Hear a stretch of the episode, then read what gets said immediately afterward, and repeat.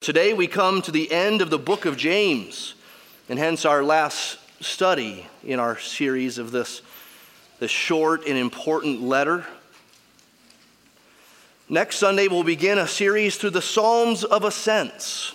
15 Psalms in the middle there, Psalm 120 to 134. I'd encourage you to start reading those as we get ready for next week as we work our way through those marvelous psalms that are very purposefully packaged together uh, there within the psalms. Look forward to that. But today we come to the final two verses of James. Now, sometimes we come to the end of a New Testament letter, whether in a sermon series or on our own personal Bible reading. We come to those verses at the end of a letter, and how shall I put this? It's rather predictable. It feels like you might be reading someone else's mail. There are these greetings to people we don't know, and then a blessing at the end. That's Paul's model in every letter a string of greetings and a final blessing. Greet so and so and so and so, and may the Lord bless you. And a couple times he throws in a holy kiss there as well. Peter ends his letters much the same way with greetings and blessings. It's the kind of material that we're tempted to skip over or breeze through in our own private Bible reading. And it's the kind of stuff that's really challenging for the preacher when he comes to it, unless he tacks it on to the verses that came before, which seem to be more substantial. But none of that's relevant for James. Not so with James. The ending of his letter is very different. Let me read the last two verses of James, chapter 5, verse 19 and 20, and see if this sounds distinct to you if you're familiar with other New Testament letters and how they end. My brothers, if anyone among you wanders from the truth and someone brings him back, let him know that whoever brings back a sinner from his wandering, will save his soul from death and will cover a multitude of sins. Period. The end. That's an abrupt ending. Instead of winding down, James gets even punchier at the end. He's been punchy all the way through his letter, and he's punchier here at the end. These verses function something like an exclamation point on the whole letter. And that's important to understanding the book of James, that it's an exclamation point there at the end in these last two verses. The idea of wandering away from the truth is not just one more new idea at the end. It's not as though James was just working through a list of topics and he had just one more to get to before he signed off. Many people, even Bible scholars, have interpreted James as something like that. Some people refer to James as the Proverbs of the New Testament because it looks like it's just piece by piece, wise sayings on different topics, randomly organized. Some have said that James is repackaging the teaching of Jesus from the Sermon on the Mount. And no doubt there are some verbal connections and some thematic overlap. Some say that James is just a, a Christian living 101 kind of letter and instruction. Maybe James is writing about Christian basics to try to get immature Christians to move on to maturity, some say. Well, James is punchy, but he is not random. And he has had this pervading concern throughout the letter, and it is this concern that he now restates with crystal clarity here at the end. So let's start there in pondering these last two verses of James. Number one, there's a pervading concern. His pervading concern is wandering from the truth. We know that this theme pervades the letter because it's bookended within the letter. We find the same word in the beginning and at the end. Of course, we've seen it at the end, verse 19 and 20. One wanders or from wandering. But turn back to chapter 1 with me. Look at verse 16. You see in verse 16 here, You can't see it in our English Bible, so let me just tell you. When it says deceived in chapter 1, verse 16, that represents the same Greek word that we have at the end of the book with wandering in our English Bibles. It's the Greek word from which we get our English word planets. Planao is the Greek word. You might wonder what, what could possibly be a connection between planets and wandering. Well, to the ancients, stars were fixed. They were in predictable places in relation to each other. But there were these other bright things out there, sometimes out there, sometimes not, often moving, not in the same place. What do you call these wandering things? Planao, planets. The Greek word can also be translated led astray or deceived. It's not difficult to see the overlap in our English words deceived, led astray, wandering. When we're deceived, we go astray. When we wander, it's because we've been deceived, or perhaps we're even deceiving ourselves. Deception and wandering have been the devil's playbook since the Garden of Eden. It's a huge deal. It's a huge deal to James, this thing of being deceived. Look on in chapter 1, verse 22, deceiving yourselves. Or verse 26, he deceives his heart. Even leaving that word deceives alone, he goes on to talk about the same concept. Some people say that they have faith, but they have nothing to show for it. Some people think that they're religious, but they're missing A, B, and C. They're deceived. And even though wandering or deceived isn't found in the body of James's letter, we need to understand that James is dealing with different categories where Christians might go astray, where Christians might prove that they have gone astray and, and hence they're not Christians. His topics are not random in the body of the letter, but they all relate to this one pervading concern. Let me just show you. Even though this will be review for many of you, hopefully it will be helpful review to now at the end of our study sort of gather up some findings, catalog and categorize some things and see how they're all really directed to this one thing that funnels here right to the end. I think there are at least 15 areas in James, topics in James, where he's showing how Christians can begin to go astray or prove that they have gone astray. I want to point out all 15. Yes, all 15. So get your eyes on the page, look down in your Bibles, and follow along as I point out what we've seen. Uh, we'll probably put this on the church blog later this week, um, so don't try to break your wrist writing all this down. You see, like in chapter 1, verse 2 and following, the topic of trials came up. It's related to this thing of wandering. Because in trials, we are either being perfected or tossed to and fro like waves. What's it going to be? James goes on in verse 13 of chapter 1 to talk about temptations. Here he says, thinking wrongly about temptations is to be deceived it's to wander. In verse 22 and following of chapter 1, he talks about being hearers of the word and not doers. If we're hearers and not doers, we're deceiving ourselves. And at the end of chapter 1, verse 26 and 27, he talks about those who think that they're religious, but they deceive themselves because they don't guard their tongue and they don't care for widows and, and orphans and they, they don't keep themselves unspotted from the world. On to chapter 2. He deals with partiality in the church. He talks about the problem of chumming up to the rich and shunning the poor. And he says it's inconsistent with the gospel that you say that you've come to believe. He says in the second half of chapter 2, the most central part in the longest theme faith without works is dead.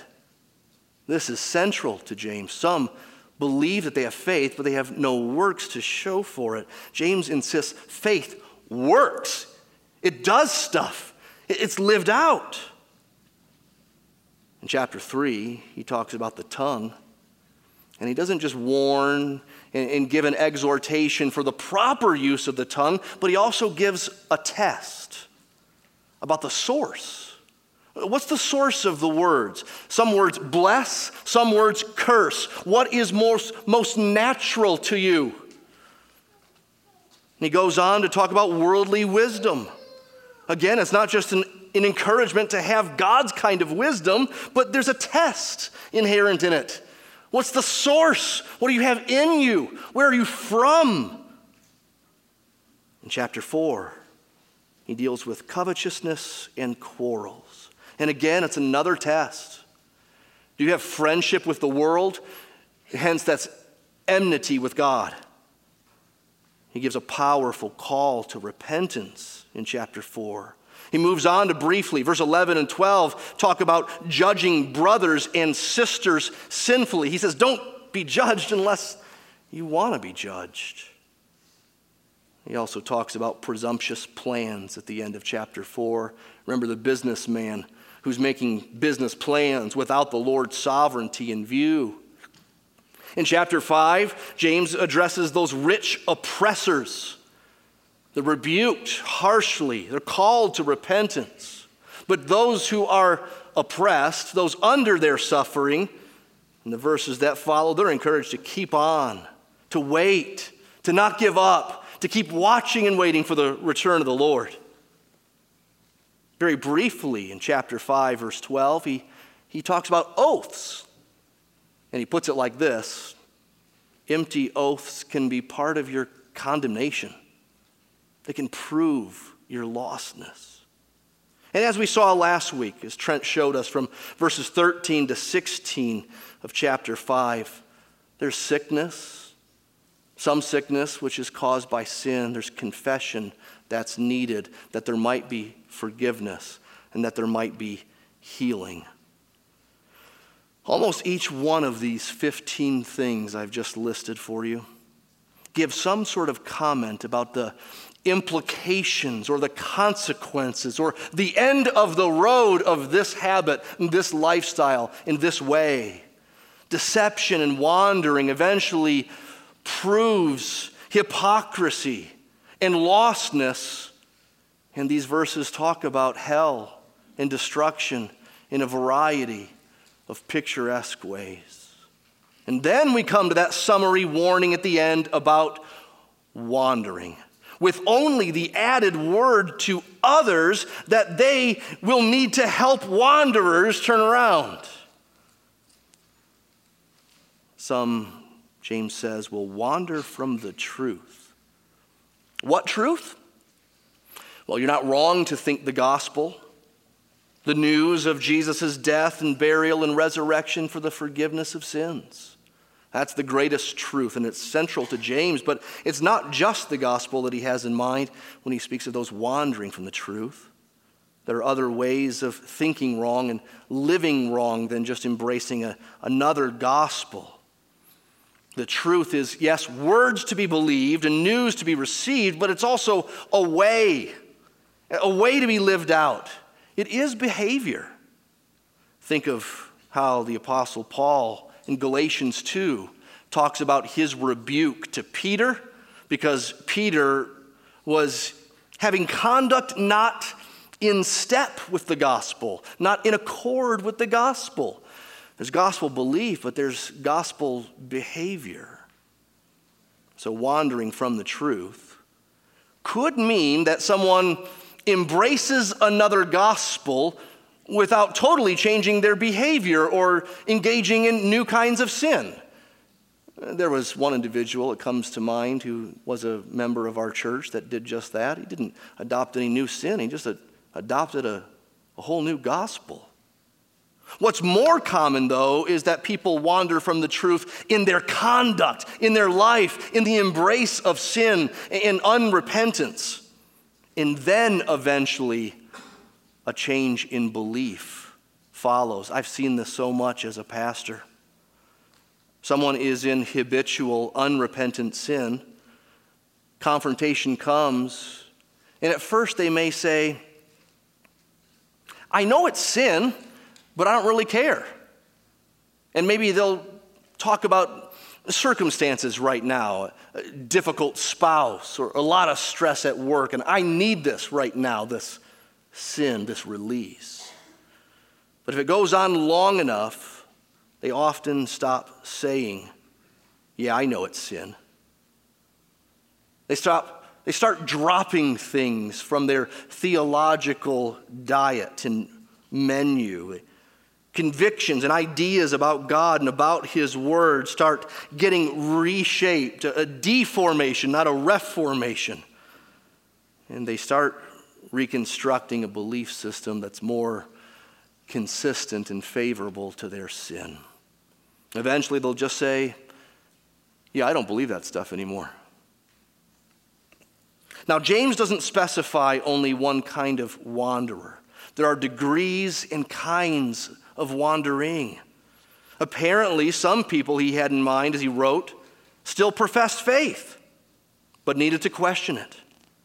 Some perhaps began to wander in the midst of their trials or as they experienced persecution, something James hints at more than once. Remember, he wrote to those of the dispersion in Acts 7 and in Acts 11. We see the Jerusalem church persecuted and they scatter, they're dispersed. This is their identity in these days, and some apparently were not doing well as they reeled in their trials, and hence they're warned of wandering. Perhaps some began to wander simply by neglecting their brothers and sisters who were more hurting, more suffering, more poor than they were. Some may have been showing a serious kind of wandering, adopting a works less Christianity. I didn't say a works less gospel because that's the only kind of gospel there is. No works, nothing in my hands I bring.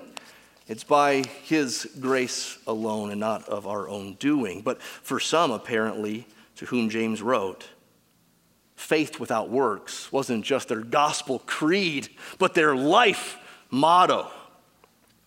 And these wanderers, maybe genuine Christians who will eventually wake up, snap out of it, come back and return.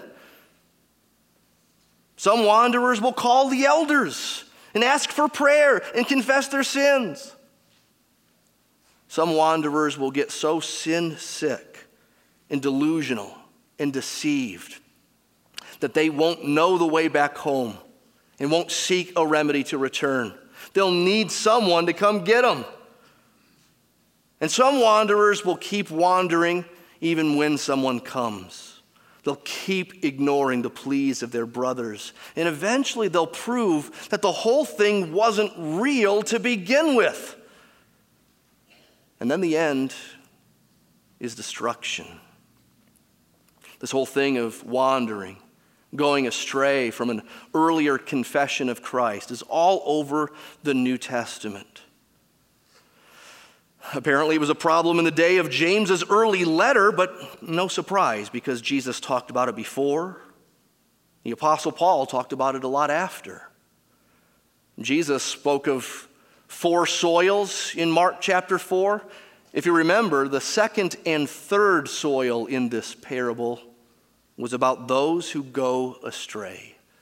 They confess Christ, they embrace the gospel, they even seem to start off pretty well in the Christian life. But in the end, when trials come or the lure of riches presents itself, they leave it.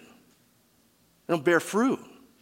It's not lasting, it wasn't real.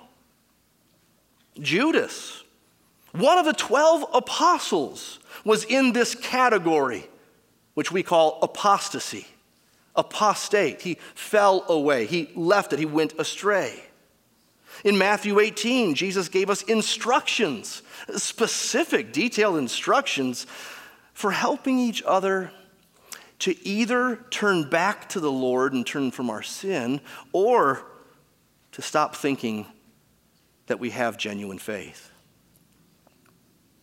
In Acts 20, Paul told the Ephesian elders, Elders, that from among them would come false teachers, wolves that want to devour the sheep. It's all over Paul's letters. Listen to this language 1 Timothy 1 6. Certain persons, persons are swerving from the truth and wandered away. 1 Timothy 5 15. Some little old widows have strayed after Satan.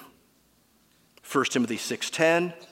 Because of the love of money, some have wandered away from the faith. In 2 Timothy 2, verse 17, Hymenaeus and Philetus had swerved from the truth.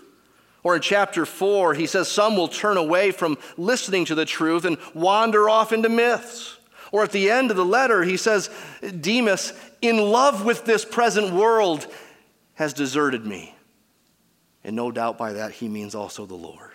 The entire book of Hebrews was written with this concern in mind those who had confessed Christ but then turned back to the old thoughts and ways. So Hebrews 3 says, Take care, brothers, lest there be in any of you an evil, unbelieving heart, leading you to fall away from the living God. But exhort one another every day, as long as it's called today, that none of you may be hardened by the deceitfulness of sin. What is the theological explanation for these people and this hardening, deceit, this, this going astray, this falling away? Well, I don't think it could be any clearer than in 1 John 2:19, where it says there that they went out from us, but they were not of us. For if they had been of us, they would have continued with us, but they went out that it might become plain that they are not all of us. In this room, everyone is with us, but not everyone is of us. Some in this room, in days and years ahead, will go out from us. And by that, I don't mean they'll switch churches. Leaving this church does not mean you're going to hell. It may mean you're going to not as good of a church. I'm just kidding. No, that's, that's the salesman in me talking.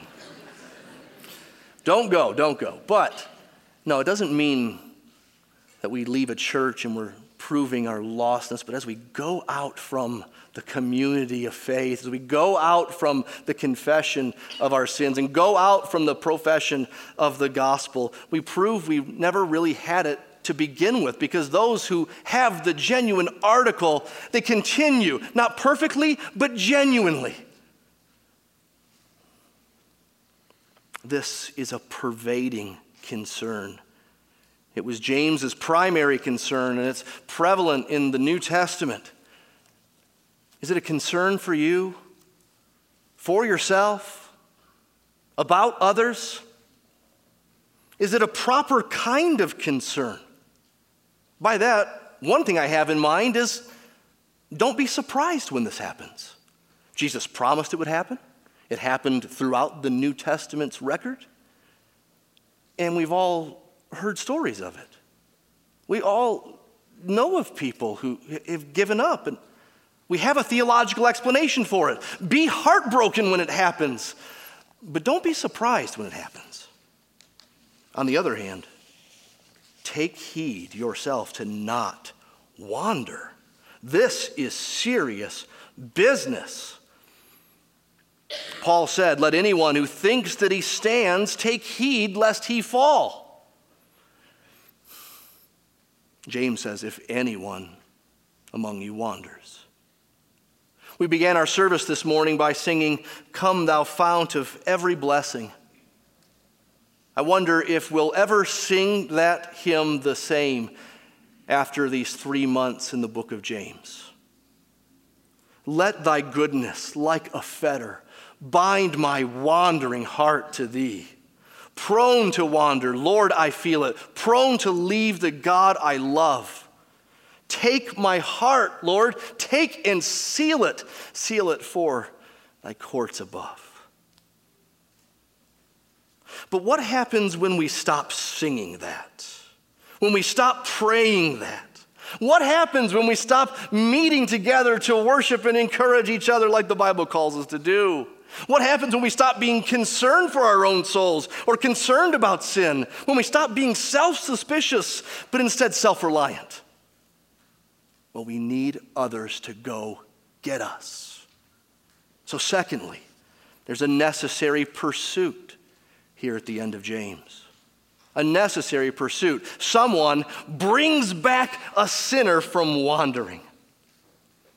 As I said, sometimes genuine Christians go astray for a time and need help seeing where they are, from where they've come, and how to get back home. Sometimes professing Christians, though, start to demonstrate and further prove that they have no business naming the name of Christ. Or at least they should surely examine whether they should. If it's genuine, then they should stop living habitually and unrepentantly in the sin that they're in. If their faith is not genuine, well, it's only bad news for a little bit. Here's what I mean. If you're here today and you'd say, I'm one of those wanderers, I'm a capital W wanderer. I, I know it wasn't real. I know what I did as a kid it's just what my parents told me to do. A pastor told me to say some prayer. I, I know it's been empty. I, I, read enough of the Bible to know that something's supposed to happen, like something is supposed to spark and something's supposed to go, and that's never happened for me, despite the fact that I'm in a church today. If that's you, well, it's bad news to know that you're lost. But it only has to be bad news for a bit because good news is right around the corner. God saves sinners. Sinners who, at one time, hypocritically and emptily identified with Him and named His name if you're a sinner like that today and you're ready to give that up and to come to Him for healing and help, then the good news is right around the corner, and God calls you today to do, to do just that. This is His pursuit. He's the Lord of the heart. Only He can grant this repentance and, and give faith. We'll, we'll get to our role as those who call brothers and sisters back from their wandering. We'll get to that in just a bit, but let's not miss God's reclaiming, His calling. Like in Ezekiel 33, I have no pleasure in the death of the wicked, but that the wicked would turn from his way and live. Turn back, turn back from your evil ways. If you've never turned to him genuinely, hear him call today respond for the first time. Or maybe you're a Christian, you've wandered. You're not even sure what degree of wandering you're at or where you are in the path towards a cliff. But you've wandered and you can come back today. Whether it's for the 100th time or 1000th time, we can renew repentance. And again, afresh believe on his name. Hear Isaiah 55. Come, everyone who thirsts, come to the waters. He who has no money, come, buy and eat. Come, buy my wine and milk without money and without price. Why do you spend your money for that which isn't bread and labor for that which doesn't satisfy? Incline your ear and come. Come. Isn't that what Jesus said?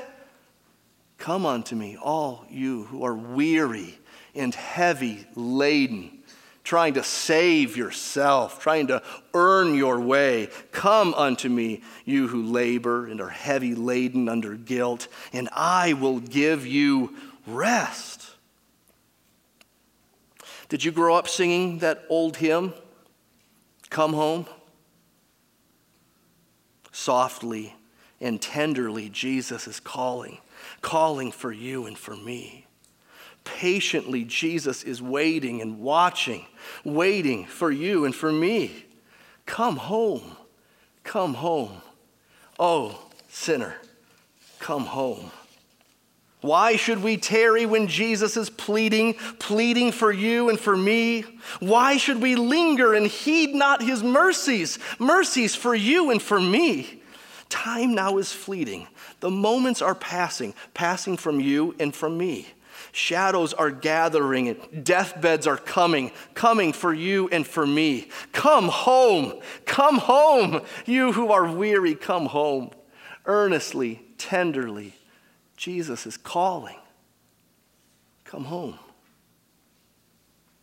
He's calling, but that's not the whole picture.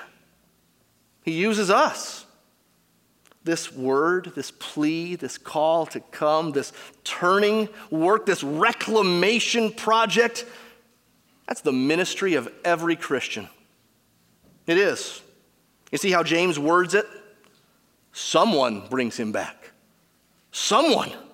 I think James is purposefully communicating broad responsibility on the shoulders of the church. Anyone, if anyone brings him back, he doesn't say, if someone goes away, call the elders.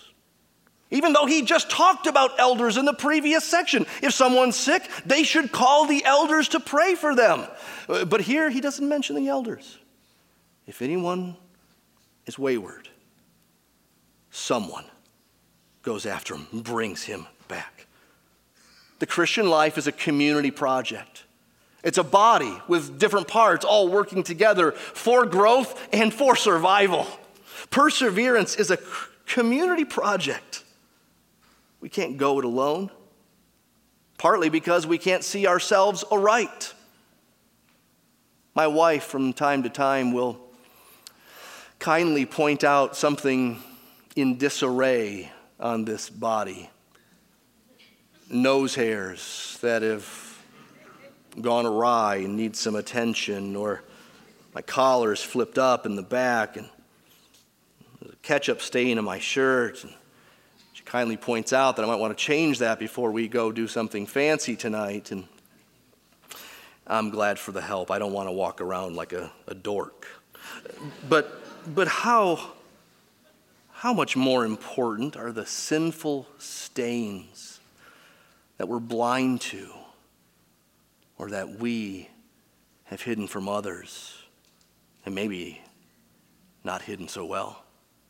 We need each other in the church. God made us to need each other. He made us to go together like bricks. I've said before, what's a brick by itself? It's useless. It's a giant paperweight. It's something vandals use to break windows. A brick by itself is nothing, but it builds a wall. It's made to go together.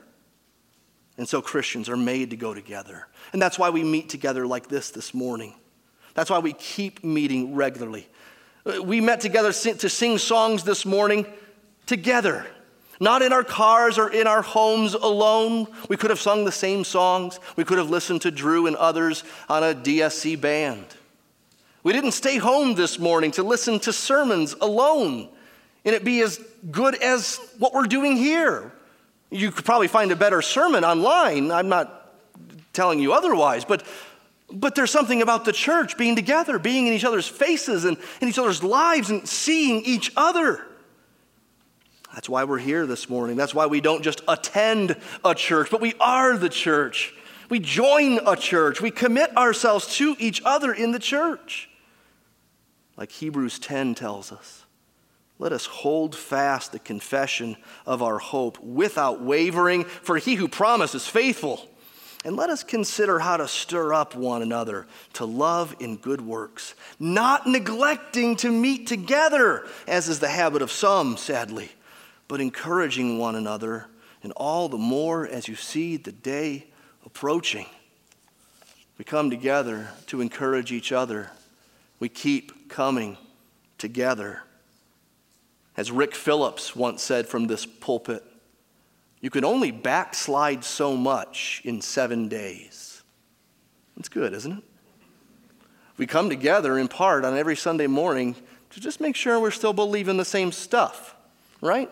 We're still clinging to the gospel around here, right? We're not starting to sing other songs about a different gospel, right? I don't think I'll ever tire from repeating this quote from Mark Dever. You want to know what your new, You want to know that your new life is real?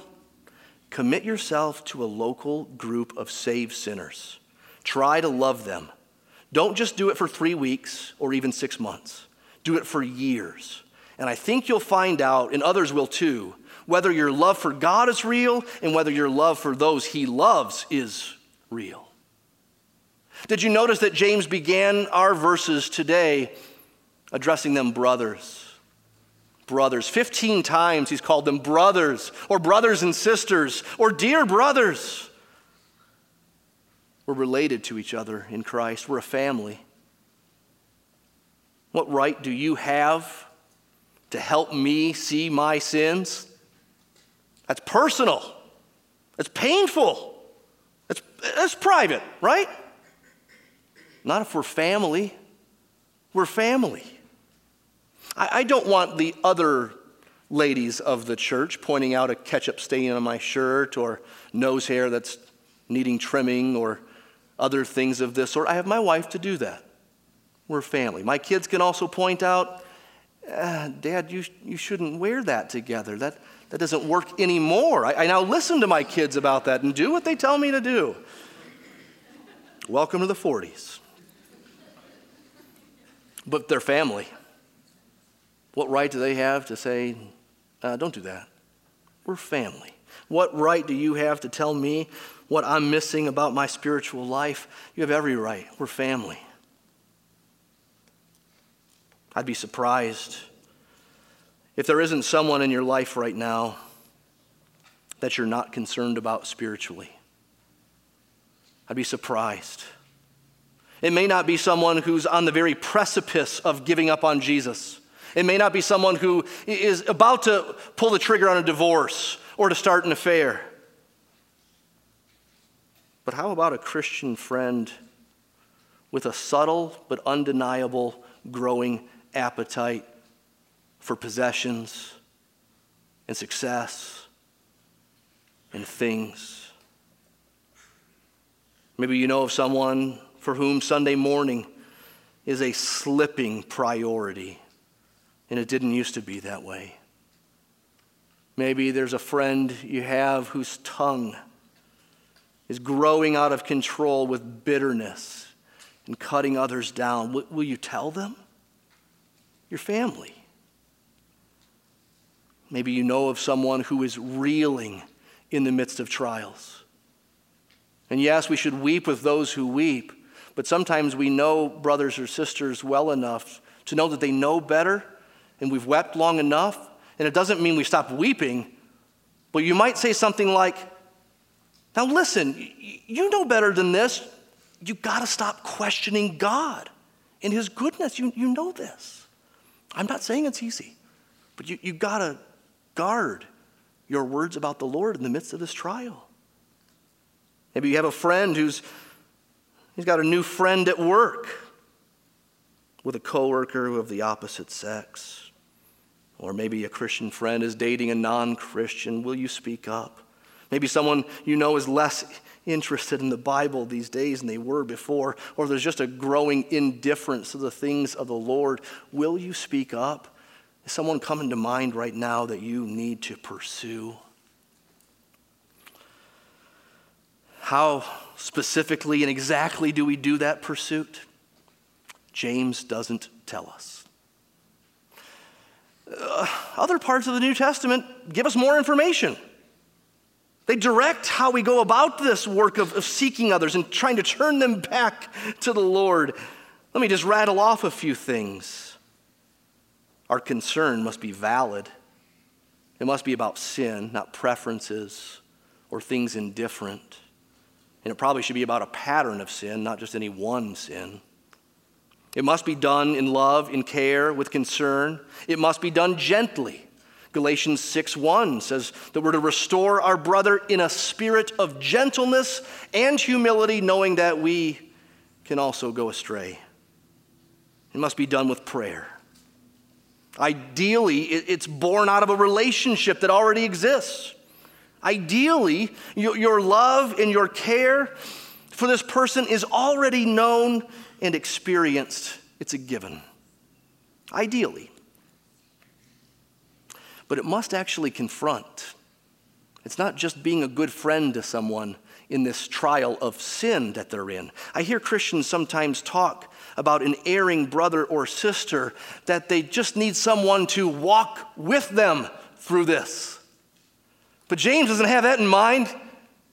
He has turning them in mind, not walking with them. Some people say, Well, I just want him to know that I'm, I'm there for him if he needs me.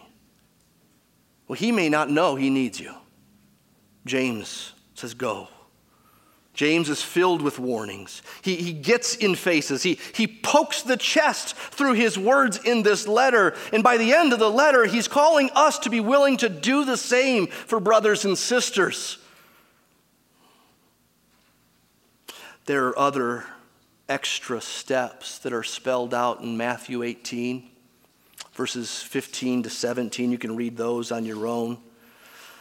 We won't talk about those this morning. They're there as extra measures beyond what James is talking about.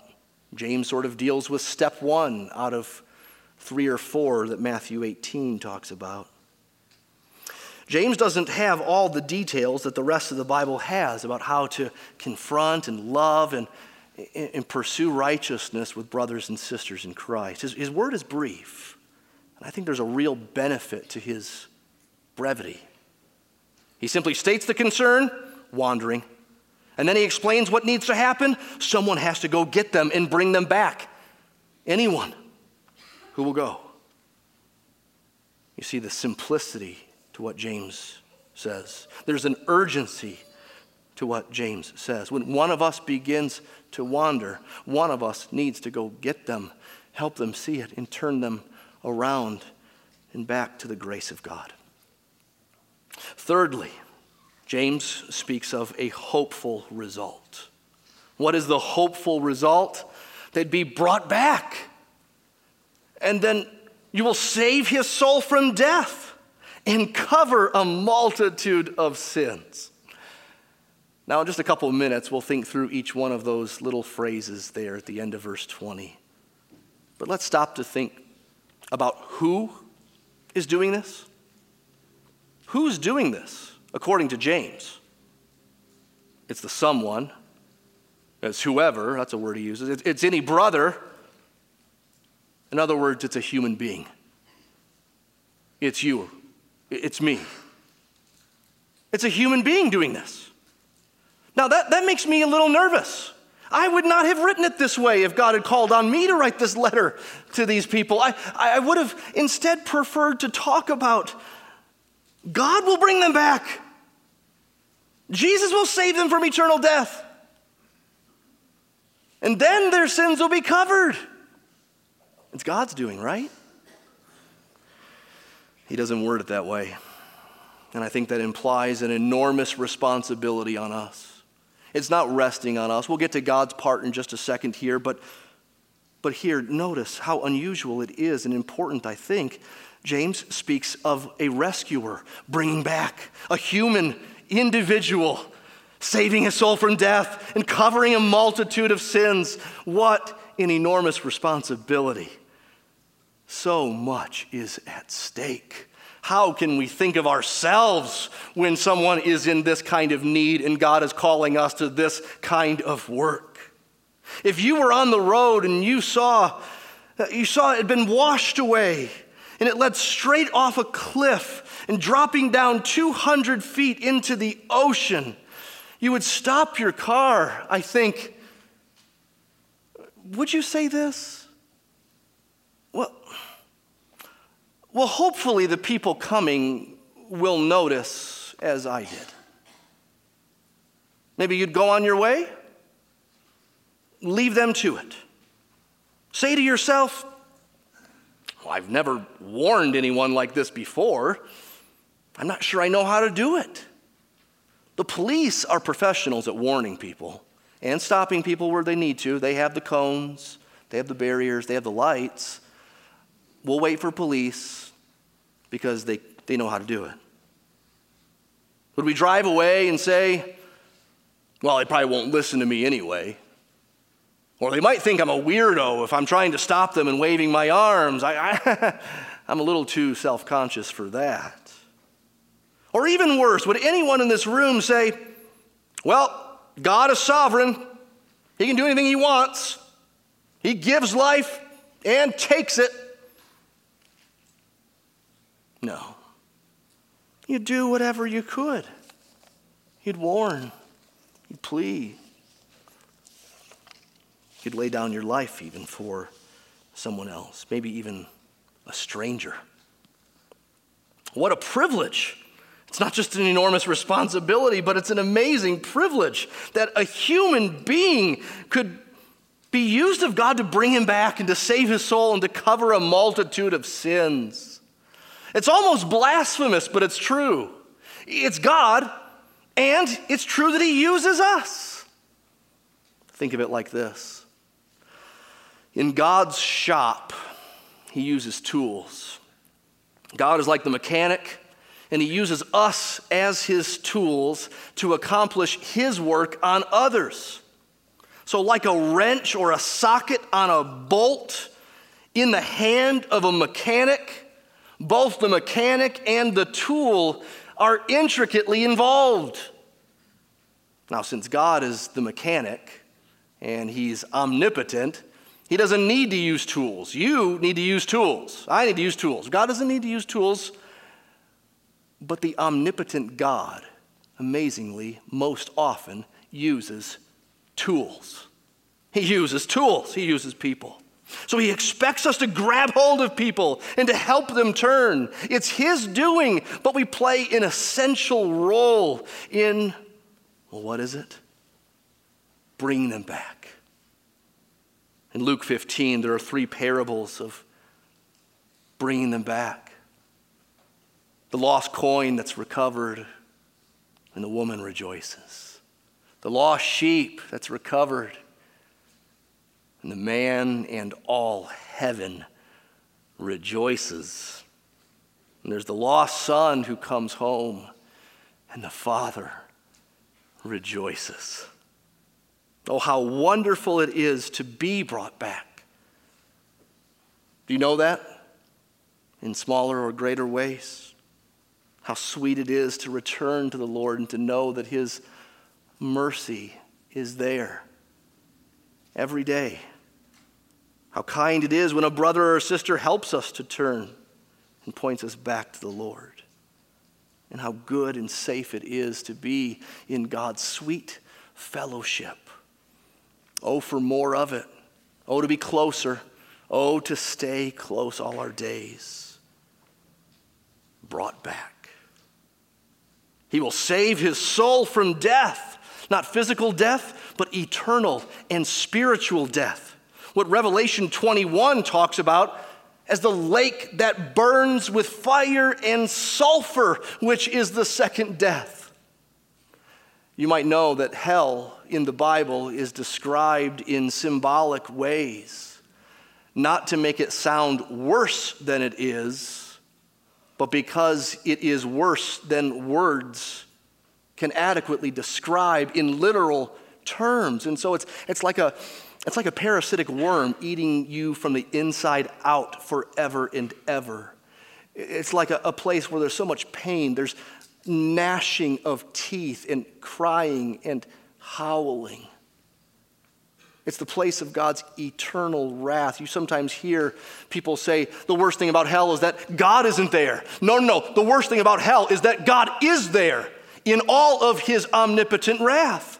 Oh, to be saved from that. That's what James means by death. How sweet and wonderful to be saved like that. Oh, how we need to meditate more on what we've been saved from.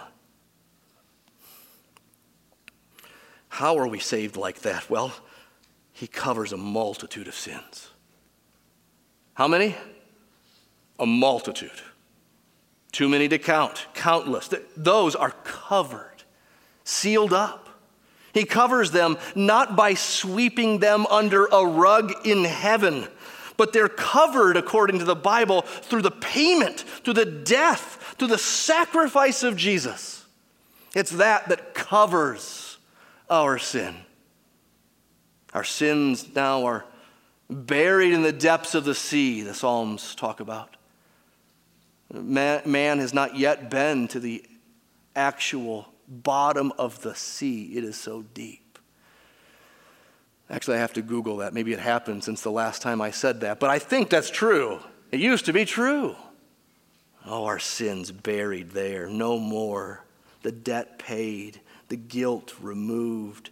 How wonderful to have sins buried, covered, paid for, eliminated. He sees them, he sees none of them. We sometimes sing, Well, may the accuser roar of crimes that I have done. I know them all and a thousand more, but Jehovah knoweth none. This is the hopeful result. We hope this is what happens that sins are covered, that a brother is recovered, and that, and that he's restored. But it's not a given, it's a hopeful result. We go so that they might come back. We want them to come to us so that we return. It's a hopeful result, but it's not a given. Not all wanderers turn back. Some will not listen. So before we wrap this up, let's just turn verse 20 upside down.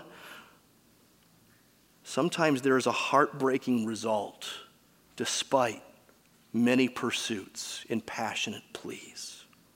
And the result then is waywardness forever and ever.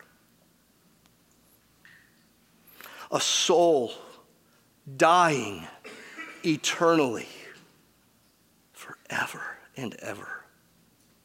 A multitude of sins, not covered, not hidden, but exposed, seen, seen by God, and judged forever and ever. Flee from the wrath that's to come Cling to Christ, a welcoming, merciful Savior. And know, Christian, both your perseverance and your pleading with others. It's serious business. May God help us to flee to His mercy and to help each other to do the same. Let's pray.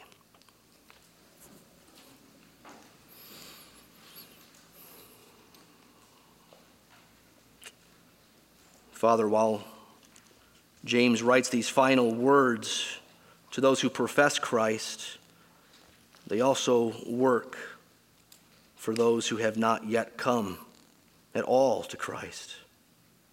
I'm sure there are some in this room that have never thought that their sins were forgiven and didn't know where to go for the answer. Perhaps today they would cling to the truth. They would embrace the truth that Jesus died in their place and lives forevermore and lives for them, that we might have not just eternal life, but life to the fullest. Lord, I pray that you'd help us as Christians to come and to keep coming to this welcoming, merciful Savior. With our sin, yes, but we pray increasingly so. If it be your will, with less sin. Help us, Lord to pursue purity, to flee the temptations to wander from the truth. Help us as a church to care for each other more than we do, and we thank you for the care that is already there and for the years of care that have been shown.